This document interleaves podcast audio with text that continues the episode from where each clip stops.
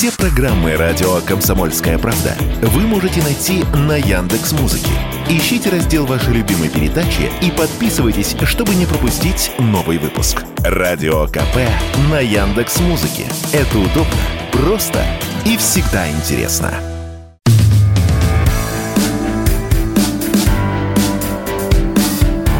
Глядя в телевизор. Ваш персональный гид по ТВ-миру. Беловежская пуща, Беловежская пуща. Вот, э, песняры, песняры возвращаются, песняры э, песнируют. И, э, насколько я понимаю, юбилей у коллектива прекрасного белорусского, советского. В 69 году он был создан, а в 2003 прекратил свое существование. Ну, значится, видимо, к этому приурочена премьера, о которой я хотел вам рассказать. Э, это сериал, собственно говоря, который так и называется. Песнеры. Выходит он на Первом канале. Выходит он буквально вот-вот уже у нас в понедельник, 10 апреля. В ряде э, других премьер. Значит, да, рабочее название его «Песняры», а в итоге он э, получил название э, «За полчаса до весны». И что это такое? Это полноценный художественный сериал, он же многосерийный фильм, как это называется сейчас, чтобы, так сказать, немножко не портить словом, которое почему-то у нас считается ругательным сериал «Продукт». И э, в этом проекте показан путь а, становления советской, советского ВИА «Песнеры», э, советской группы белорусского происхождения. А, три десятилетия собственно говоря, с вот 70-х по нулевые, по началу нулевых. Три десятилетия, три этапа, условно так разделили авторы этого фильма – сценариста его, этот сериал. Получается начало пути Мулявин только знакомиться с гитарой с музыкой. А, это аж э, еще было в 50-х. Потом армия, первая любовь и поиск единомышленников, это 60-е. И 70-е, собственно говоря, э, начало пути, уже, точнее, 70-е – это большой успех. Вот, то есть до нулевых Естественно, э, время, ну, время действия сериала не доходит, а мы видим вот именно вот эти три десятилетия, когда группа формируется. Главного героя, главного героя, фронтмена и лидера, вдохновителя э, белорусской команды э, музыкальной Владимира Мулявина исполняют три актера, которые в разный период времени показывают, как он формировался как личность, как музыкант. Артем Волобуев, небезызвестный вам, также Глеб Калюжный, который примерно всех подростков во всех сериалах российских сейчас играет, там от э, территории до всяких там красных браслетов и так далее. И Даниил Васильев. Значит, э, также три на протяжении пути э, три ипостаси жены Мулявина, артистки Лидии Кармальской – играют три актрисы. Это Анна Банщикова, опять же, небезызвестная вам по сериалу «Ищейка» и так далее, и многих других. Анна Демидова, да, вот они, собственно говоря, первую жену э, Малявина играют, поскольку у нее несколько жен. Ну, вот мы видим первую. Пока этот проект посмотреть э, нам не удалось, а только лишь мы э, видели тизер – вот. Но уже понятно, что авторы очень много постарались сделать для того, чтобы он был э, не скучным. Это такое путешествие скорее по судьбе Мулявина и его группы. Он, кстати, в Свердловске родился, несмотря на то, что такой образ у него этого белорусского сибра, на самом деле, в общем-то, э, уральский самородок. Все хиты, естественно, прозвучат – За саундтрек отвечал э, человек, работавший с песнярами, э, музыкальный э, продюсер Виталий Новиков. Вот он говорит, что, ну вот как это обычно бывает, как в случае с «Королем и Шитом» или как в случае с фильмом «Лето» Кирилла Серебренникова, делаются аранжировки песен максимально близкие к оригиналу. То есть, видимо, ну, там по авторским правам как-то договорились, не договорились, не знаю, но решили делать э, похожую аранжировку, максимально близкую к оригиналу. Несколько э, артистов действительно озвучивали э, поющего актера который играл Мулявина. Это был брат, собственно говоря, самого Мулявина Валерий, а также некоторые другие артисты, там Олег Верин, Андрей Усанов и так далее. Из оригиналов мы услышим только три, э, три работы, три песни э, коллектива. Это «Наш-то бабе огород», «Добрый вечер», «Дзю Джинячка» и «Вологда». Надеюсь, правильно э, все произнес. Вот их, э, так сказать, очистили, то есть оцифровали, сделали более оригинальным, такое э, современным звучание этих треков. Вот.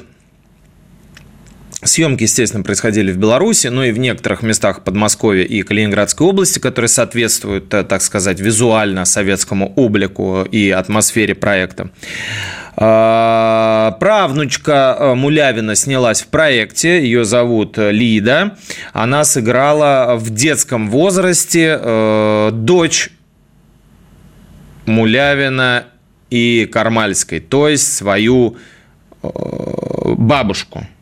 Она сыграла свою бабушку вот в те самые времена. Ну, естественно, огромное внимание придавалось гардеробу, потому что, а, как известно, есть категория пуговичников, то есть людей, которые смотрят проект, а, чтобы найти в нем какие-то ляпы, разоблачить и показать пальцем, ага, вот здесь, вот, гимнастерчик-то у НКВДшника была вообще-то другой, торочки-то и цвет фуражки не тот, и вот воротничок, эти манжетики другие, там и так далее. Вот именно поэтому художник художник по костюмам а, изучал все видеозаписи там, доступные с песнярами, а, заметки того времени, личные фото и подбирал а, костюмы, исходя из момента времени, отражение, так скажем, личности на тот момент, потому что костюмы очень часто и в кино чаще всего передают в том числе и характер, это такая характеристика определенная, да, гардеробная, если так можно сказать. Ну вот, короче говоря, даже только для одной девочки было сделано а, более 20 а, платьев, 4 пальто и 11 а, подобрано пар обуви, только вот для одной девочки, что уж говорить про взрослых героев. В Доме Союзов, небезызвестном, будет полностью реконструировано выступление песнеров, когда они а, впервые спели «Где ты моя ненаглядная, где Вола, где, где, где, где Вола, где, где, там, где резной палисад». А, дом, где резной палисад. Говорят, что в Вологде на дом единственный с резным палисадом – это кожно-венерологический диспансер. Короче говоря, вот это выступление в Доме Союзов, которое про прошло в 1976 году, страшно подумать, это аж получается у нас 47, пожалуй, да, лет назад, полвека – там же в Доме Союзов полностью это выступление реконструировали. Короче говоря, российско-белорусский проект под названием «За полчаса до весны» на Первом канале выходит 10 апреля, то есть понедельник, вечером в 21.45 и будет идти всю неделю. Посмотрите, потом мы с вами обсудим, потому что это одна из главных премьер проекта. Первый канал на нее очень много ставит. Ну и чтобы два раза не вставать, Тогда же начинается э, премьера сериала «Почка». Мы про него с вами говорили. Это проект с любовью Аксеновой в главной роли девушки, взорвавшегося инспектора пожарной безопасности, хищной и циничной такой особы, которая вдруг начинает, а, а, оказывается в уязвимом положении, ей ставят а, тяжелый диагноз и необходима трансплантация почки. Во-первых, ей нужно найти донора, во-вторых, ей нужно вообще-то еще не погибнуть и найти в себе силы жить и вообще превратиться в человека, хотя бы перед лицом смерти. Этот проект э, выходил на Кион платформе, и Первый канал его выкупил и показывает. 10 апреля уже э, завершающий будет, насколько я понимаю, э, серии идти. Если вы не видели, то обратитесь к этому э, проекту. 10-11 по вечерам поздним в 23.40. Мы вернемся после небольшой паузы, расскажем, кто может заменить Ивана Урганта в ближайшее время на нашем ТВ.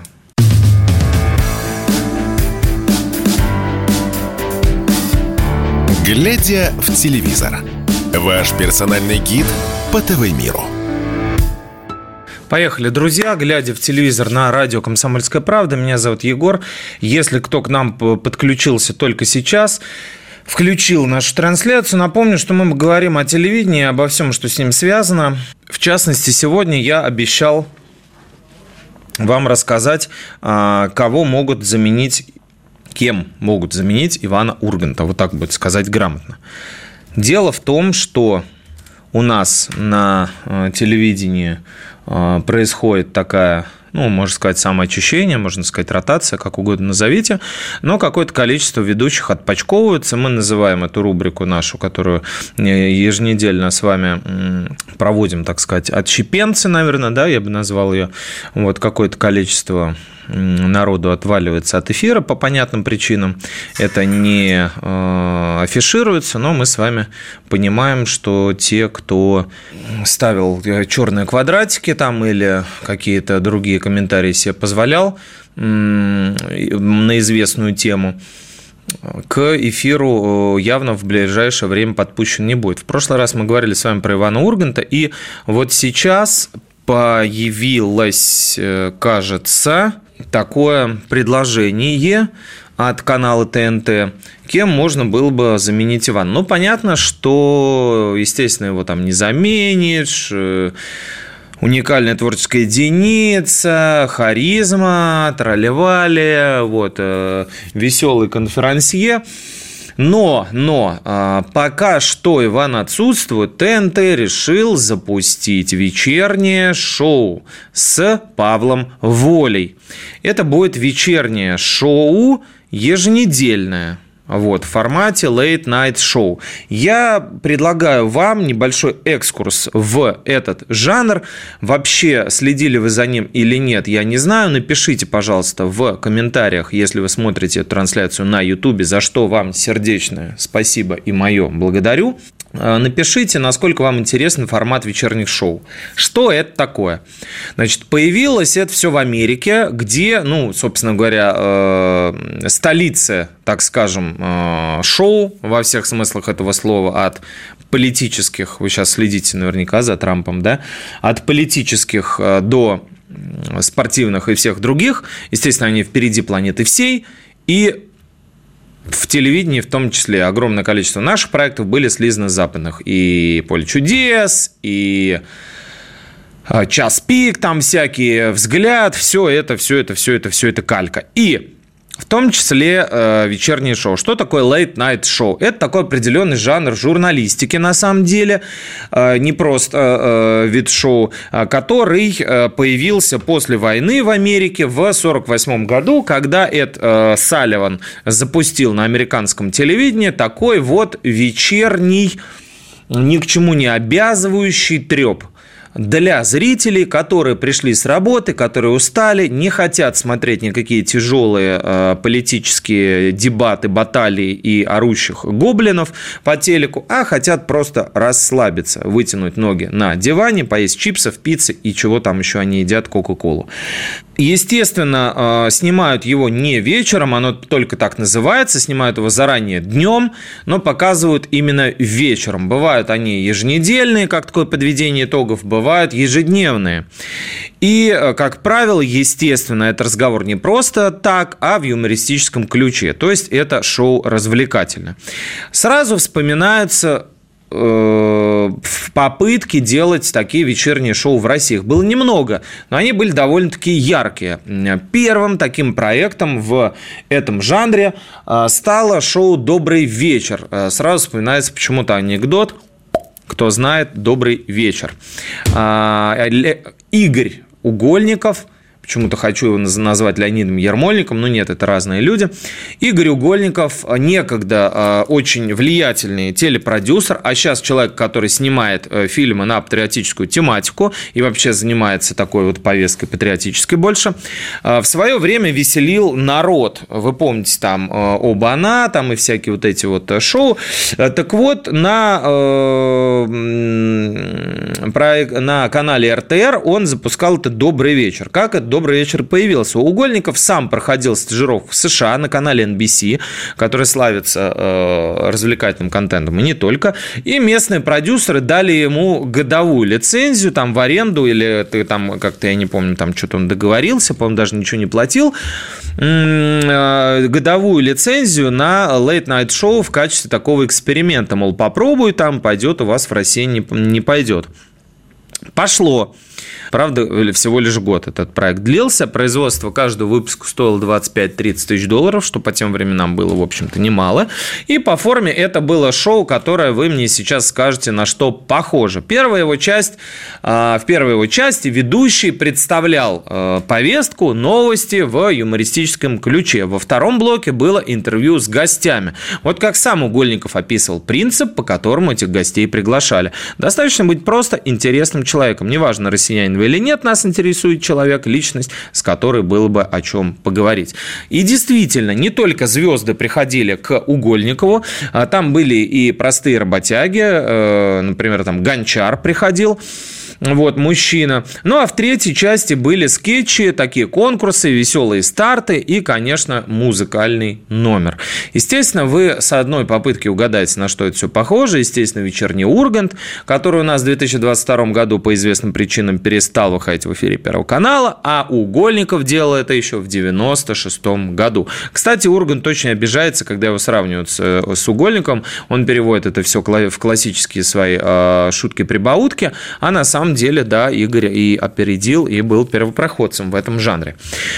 Дальше уже э, в примерно то же самое время, но чуть подольше, э, шло шоу «Однажды вечером». Не «Однажды в России», как сейчас ТТ, а «Однажды вечером» на СТС, а потом на ТНТ. Этот проект э, вели как бы импортированные из, или даже, вернее сказать, экспортированные из скетчкома «Осторожно, модерн», которого я не, например, поклонник совсем. Я, мне больше нравился проект э, городок.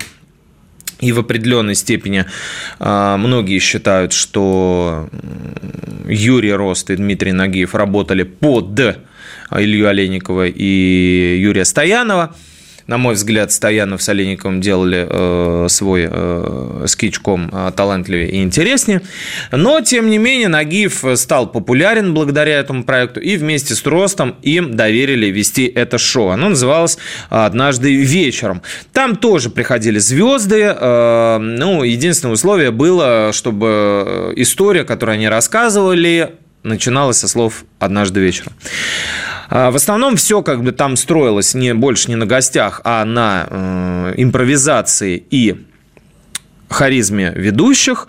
И э, проект пере, перекочевал на ТНТ, где прожил до 2001 года. А, после на канале уже сложно даже, э, вы, наверное, такой забыли, ДТВ, и на канале РЕН тоже оно кочевало, это шоу. Режиссер Тигран Киасаян делал проект, который назывался «Вечер» э, с Тиграном Киасаяном и впоследствии «Горячий вечер» с Тиграном Киасаяном. Действительно, режиссер э, горячих армянских кровей Тигран Эдмондович этот проект делал горячо старался острить много. Это да, такая была предтеча его политической, собственно говоря, деятельности в международной пилораме. Сейчас, по-моему, ЧТД называется, да, его шоу.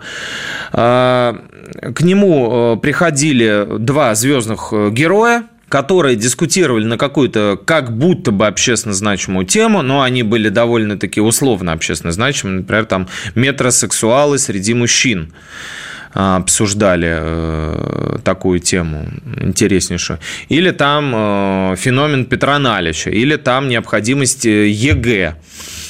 И как бы там сначала общались звездные гости, а потом приходил третий человек из народа, ну, не в качестве третейского судьи, а в качестве такого третьего мнения, такого народного глашатая, и а, свое высказывал э, свой взгляд на эти вещи. Вот такой был проект в 2010 году, он закончился. Ну, а в 2012 начался небезызвестный всем вечерний Ургант. Консультировали, кстати, кто не знает уж, не будем говорить про Урганта, многим он не нравится, я знаю, из вас, но мы сейчас говорим просто об истории нашего телевидения, которая не, не так уж и скучна, на мой взгляд. Консультировал создателей проекта действительно американский продюсер э, Билл Кэмпбелл, вот, и он говорил, что ведущий этого проекта должен отвечать абсолютно за все, и за гостей, за музыку и за новости. Это вопрос его вкуса, то есть это должен быть образованный во всех смыслах э, человек и быть и музыкантом, и шоуменом, и все остальное. И э, Ургант оказался на эту роль подходящим подходящим, но да, 2000, опять же, повторюсь, 22 года. Мы вернемся с обзором Late Night Show и с представлением нового проекта, который будет идти на ТНТ, с небольшой паузы на радио «Комсомольская правда» в программе «Глядя в телевизор».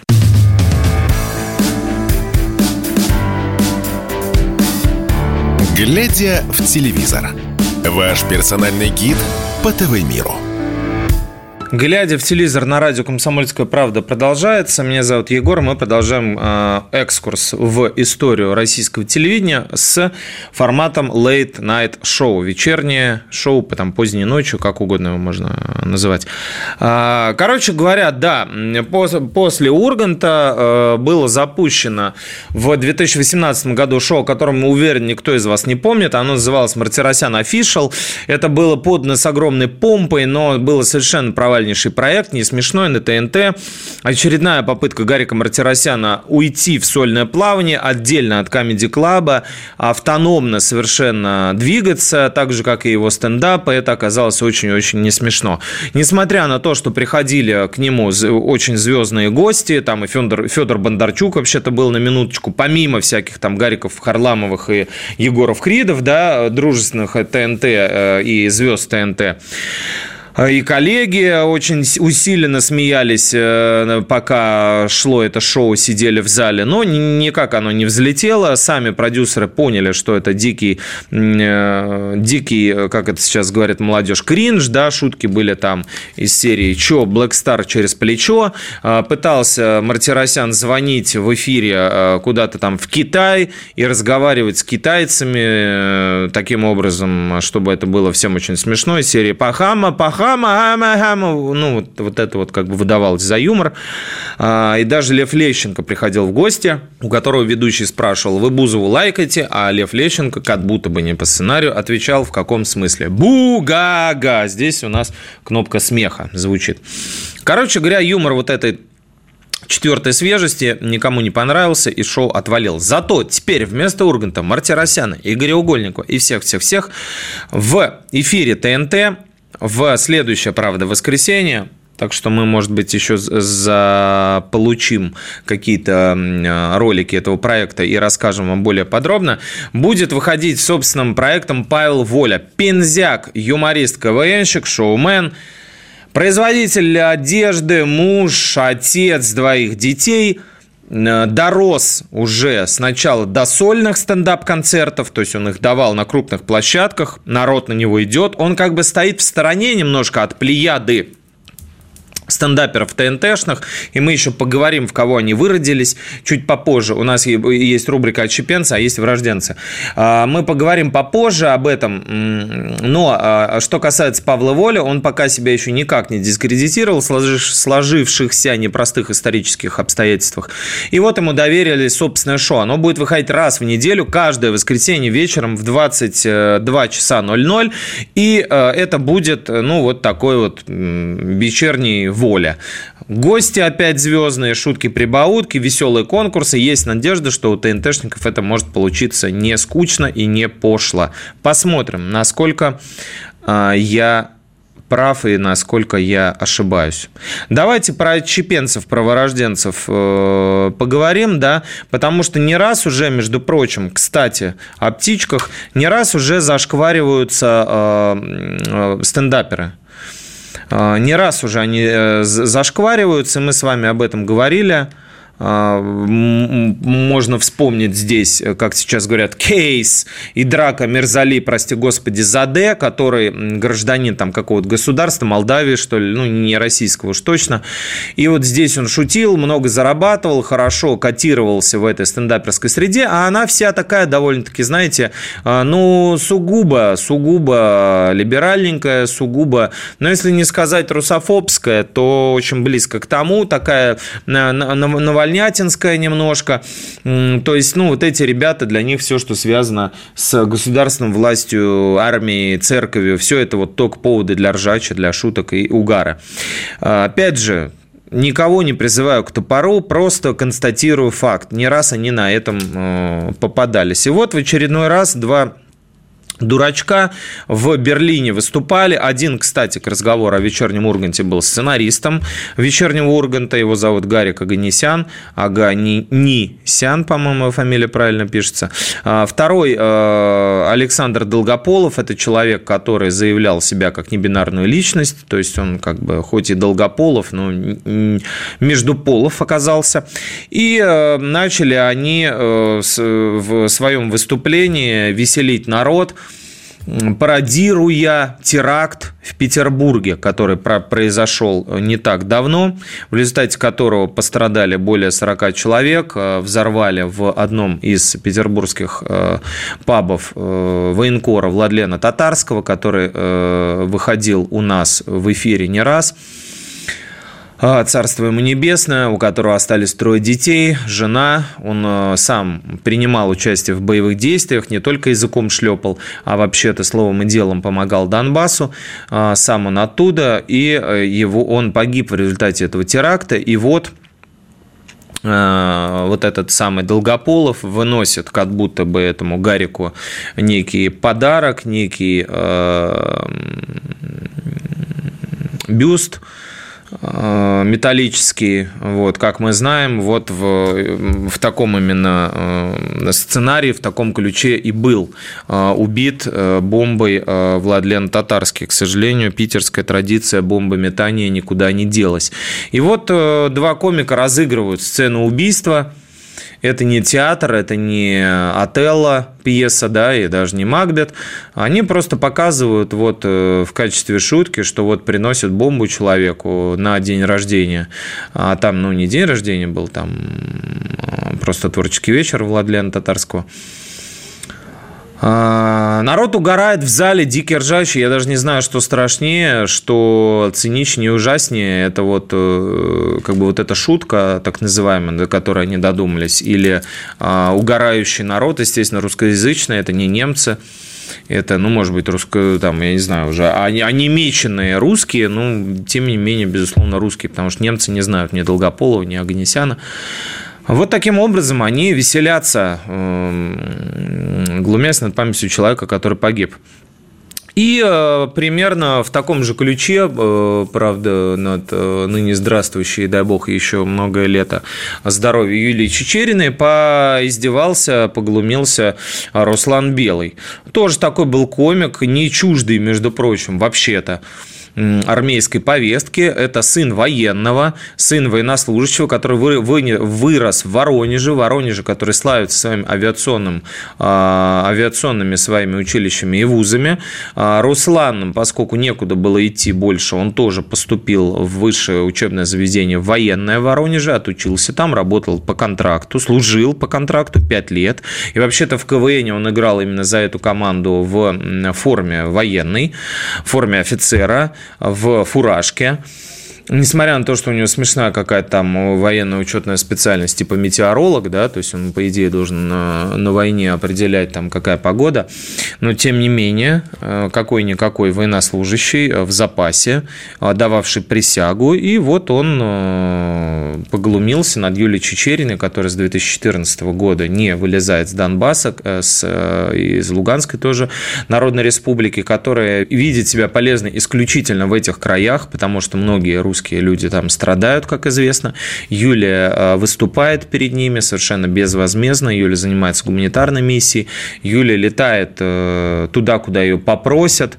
В Южно-Сахалинске, я знаю, она была, мои друзья Илья Шамазов и э, многие другие товарищи там наблюдали этот концерт, организовывал местный губернатор.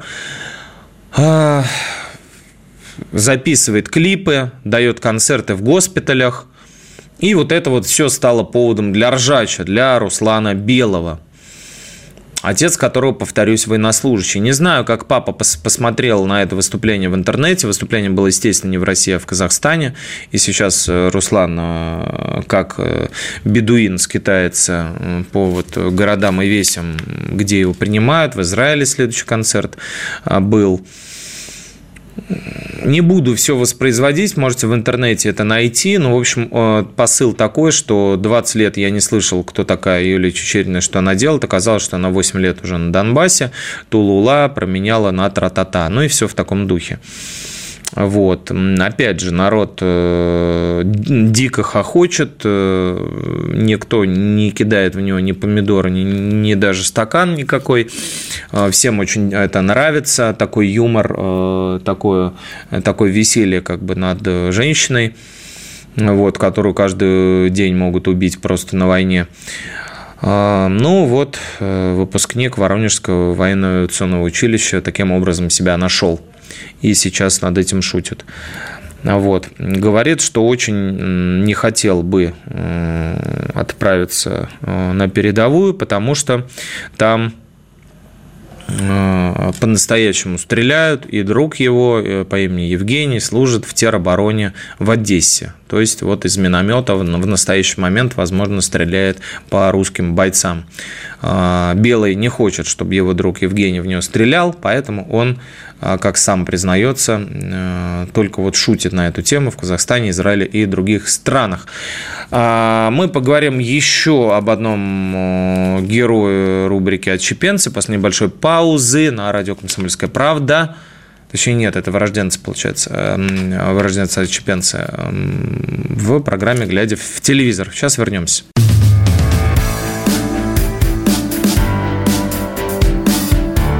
«Глядя в телевизор» – ваш персональный гид по ТВ-миру.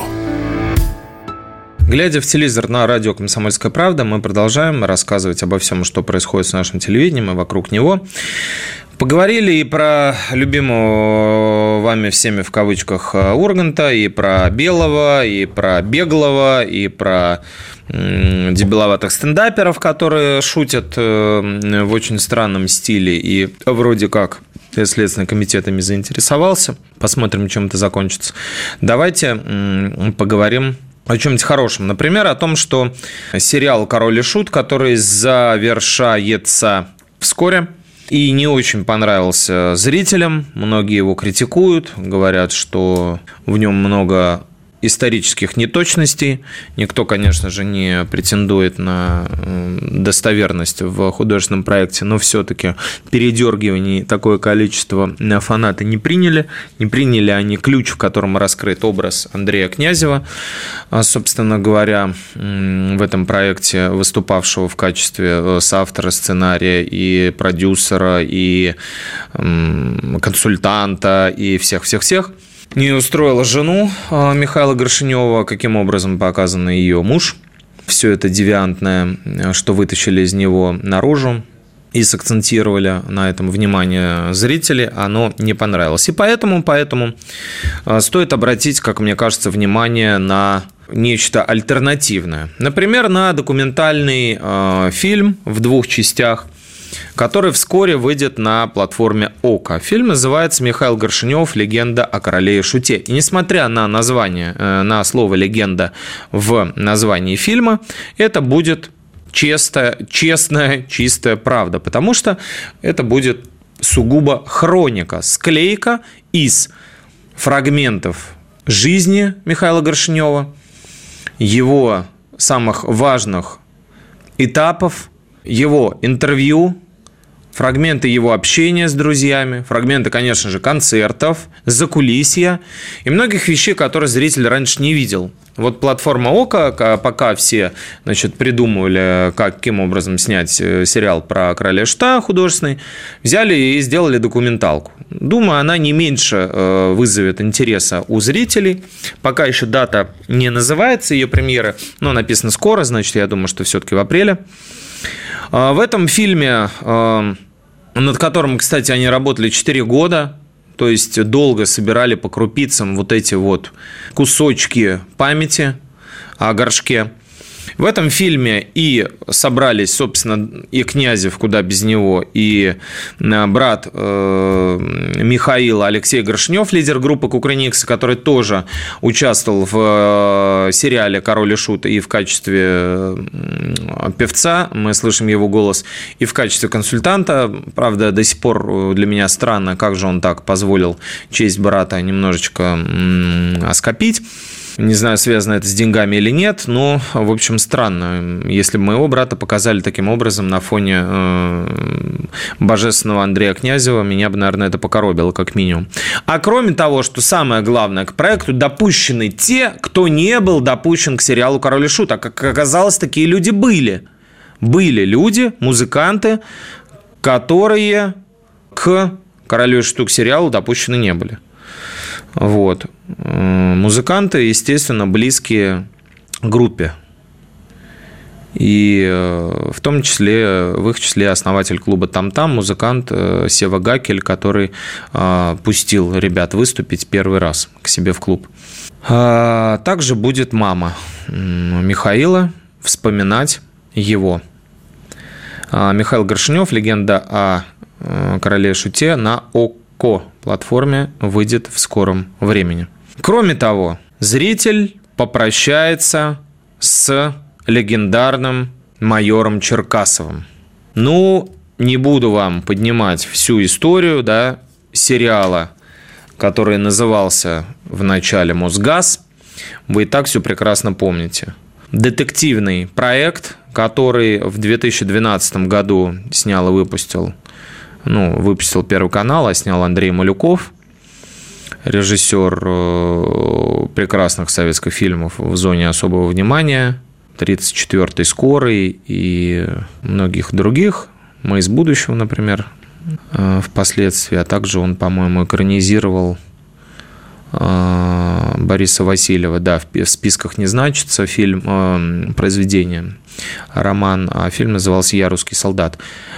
Так вот, эм, Малюков снял этого э, историю про майора Черкасова, а в основу этого детектива ложились самые громкие уголовные дела Советского Союза. Первый Мосгаз был посвящен серийному маньяку по прозвищу Мосгаз Владимиру Ионисяну. Вторая часть уже называлась «Палач» и была посвящена Тоньке пулеметчице, так называемой, Антонине Макаровой, которая в Локотской э, республике, образованной фашистами на оккупированной земле, помогала расстреливать и, по некоторым данным, более полутора тысяч человек э, казнила. Дальше был э, проект «Паук», посвященный э, ограблению госзнака Армянской ССР братьями-акробатами. Дальше был э, проект «Шакал», где Черкасов в исполнении Андрея Смолякова расследовал дела ОПГ, прикрывал которую оборотень в погонах, ну и так далее. 9 частей этого сериала вышло. И вот сейчас в эфир выходит заключительная часть проекта, которая будет так и называться, говорить сама за себя. Последнее дело майора Черкасова. А, режиссером этого проекта выступил Евгений Звездаков, который снимал «Шакала» и «Паука». К актерской группе, помимо Андрея Смолякова, Марины Александровой, которая играет его помощницу и криминалистку, капитана Тимофееву, а также э, помимо оперативников, в которых э, играют Алексей Бардуков и Александр Голубев. Вот, помимо них к актерскому коллективу присоединился Андрей Мерзликин, которому полтинник или стукнет, или стукнул в этом году а, прекрасный и Леонид Ермольник. И если Мерзликин исполняет роль помощника Черкасова а, майора Ковалева, который приехал из-за границы и пытается а, по, так сказать, западным лекалам строить свою работу в московском уголовном розыске, то Леонид Ермольник играет отрицательного персонажа. Я вам даже сейчас процитирую кого. Я играю афериста от искусства. Ситуация мне достаточно знакома, поскольку у меня есть друзья, которые в этом разбираются, говорит Леонид Ермольник. Мне очень нравится мой герой, хотя он преступник, но профи в художественном деле. Действие фильма происходит в 80-х. Мои 80-е, наверное, самый счастливый и интересный. Было так много работы, много того, во что можно влюбиться. А, детали этого проекта финального под названием «Последнее дело Черкасова» не раскрываются, ну, по понятным причинам. Нам известно лишь, что Черкасов продолжает также себя вести, как обычно, дерзит руководству, перечит, сам э, берет, влезает, значит, туда, куда его не просят влезать, его в итоге отстраняют от дела, ну, классическая ситуация. Ну, а потом он сам становится э, объектом преступлений, и бандиты, преступники на него начинают охоту. Поэтому э, ему придется участвовать в этом деле непосредственно. Этот проект выходит на Первом канале. Прошу прощения, опять же. Дату, ну, не назову, да, потому что его только досняли. А, девятый сезон, Мосгаз назывался первый сезон, а, последний, а, финальный, последнее дело Черкасова. Не говорят дату, я вам поэтому ее и не назвал, ее не знаю. И еще об одном проекте, который тоже досняли и который скоро должен выйти в эфир, я вам упомяну. Это проект киностудии Москино, э, посвященный э, вакцинации в Российской империи. 1768 э, год, Екатерина Великая борется с страшнейшей эпидемией оспы, которая уносит дикое количество людей, гораздо больше, чем коронавирус.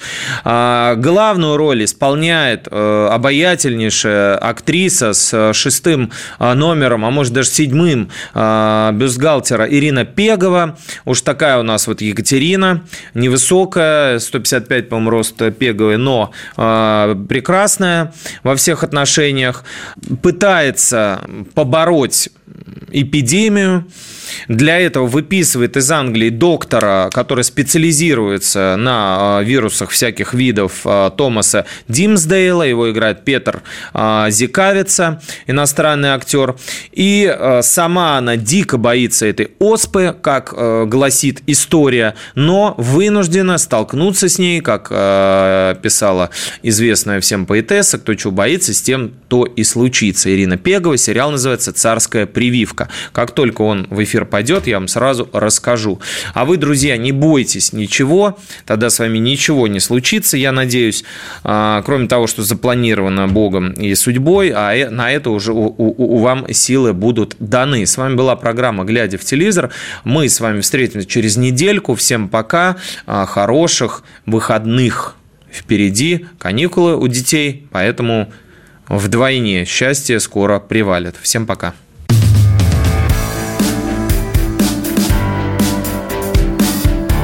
Глядя в телевизор. Ваш персональный гид по ТВ-миру.